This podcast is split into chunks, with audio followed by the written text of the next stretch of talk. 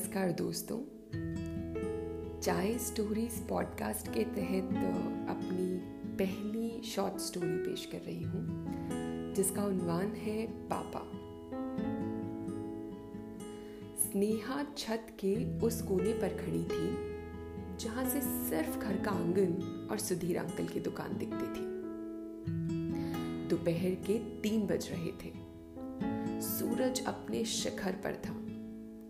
तपिश इतनी थी कि कोई बाहर आने की ज़रूरत नहीं कर सकता था। थोड़ा काम आसान लॉकडाउन ने भी कर दिया था। अम्मा के खर्राटों की आवाज़ पूरे घर में गूंज रही थी। वो अक्सर कहती, अब गर्मियों के दिन बहुत लंबे होते हैं भाई। कोई दोपहर में सोए ना तो क्या करे? तीस साल हो गए हैं साथ रहते रहते बोर हो गए हैं, एक दूसरे की शक्ल देख देख कर। बातें भी खत्म सी हो गई हैं। नेहू तुम यहाँ रहो तो और बात है। स्नेहा हफ़्ते भर से घर पर ही थी। लॉकडाउन अनाउंस होने के दूसरे ही दिन पापा स्नेहा को लखनऊ से मथुरा ले आए थे। जल्दबाजी में स्नेहा थोड़ा सामान और थोड़ा सुकून हॉस्टल के कमरे में ही छोड़ आई थी। राशिद से आखिरी मुलाकात में उसने तीन सिगरेट मांगी थी। दो तो उसने उसी रात हॉस्टल के बाथरूम में रोते रोते पी ली, मगर एक बचा कर रखी थी। उस दिन के लिए जब हॉस्टल के कमरे में पड़ा सुकून, बेहिसाब याद आए। मगर इस एहसास के साथ कि वो अब किसी के लिए घुटन और खींच हो चुका है।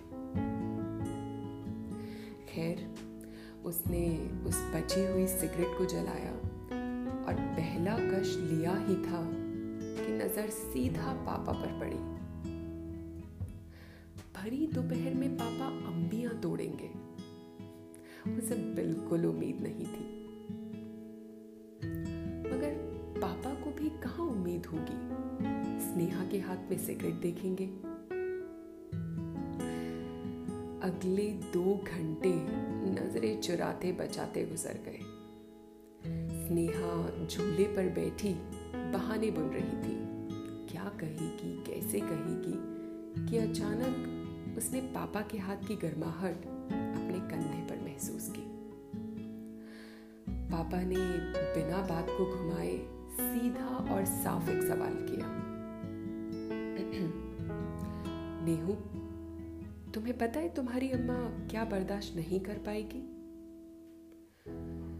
स्नेहा ने भी बहानों वाली बुनावट दरकिनार की और एक सांस में जवाब दिया।